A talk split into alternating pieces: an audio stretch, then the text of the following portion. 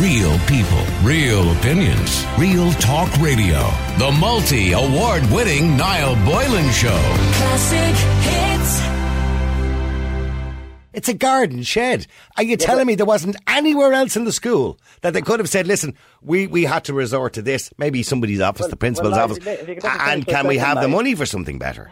If you can let me finish for a second, Niall, the, the school, the, the staff room in the school, like I, all schools have staff rooms, and even in this particular school, the staff kind of um, gave up their sta- gave up their, their staff room to, to, to be a resource room a, to be used as a classroom. So the staff in that school now have no have no staff room as such where they can get a cup of tea or at their lunch break or whatever. They have they've even forfeited that. So for that, in essence, that's proof in the pudding that there's actually no space in the school um, for an isolation room. And I and I have to kind of um, be very strong on the side of the principal here and her brackets to the wall and what she could do here. And I have to put the, the whole onus on this is back on the Department of Education in relation to not support this particular school in giving them the, the, the resources and providing the prefab for them. And Okay, well then, are, are you telling me honestly, Frank, that, Frankie, that this is? I'm not suggesting a publicity stunt, but in other words, something to draw attention that they weren't actually going to use this, but it was to draw attention to the fact that this is all they have. So, No, you, absolutely so are you? Has the principal uh, talked to yourself? I mean, I'm assuming you've spoken to the principal of the school. Um, are they? I'm assuming they're not going to put a child in that.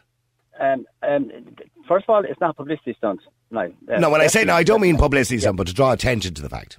Yeah, definitely not. There's, there's no other option in this regard. You mean so? It's it's a Are you? So, are you? Did you talk to the principal of the school?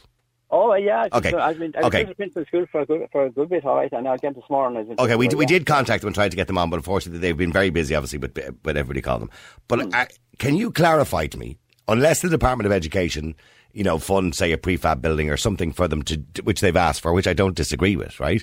Hmm. Are you telling me that they, if a child, say today or tomorrow, where they don't have another facility, um, has COVID symptoms or has a cough or a little bit of a temperature, and they're waiting for mum or dad to come and collect them, that they're going to put them in that garden shed? Are you telling me that's what they're going to do? Well, they've no other choice. Um, th- th- that's that's the bottom line. Now. You're having a laugh, Uh, Frankie. You're having a laugh, aren't you?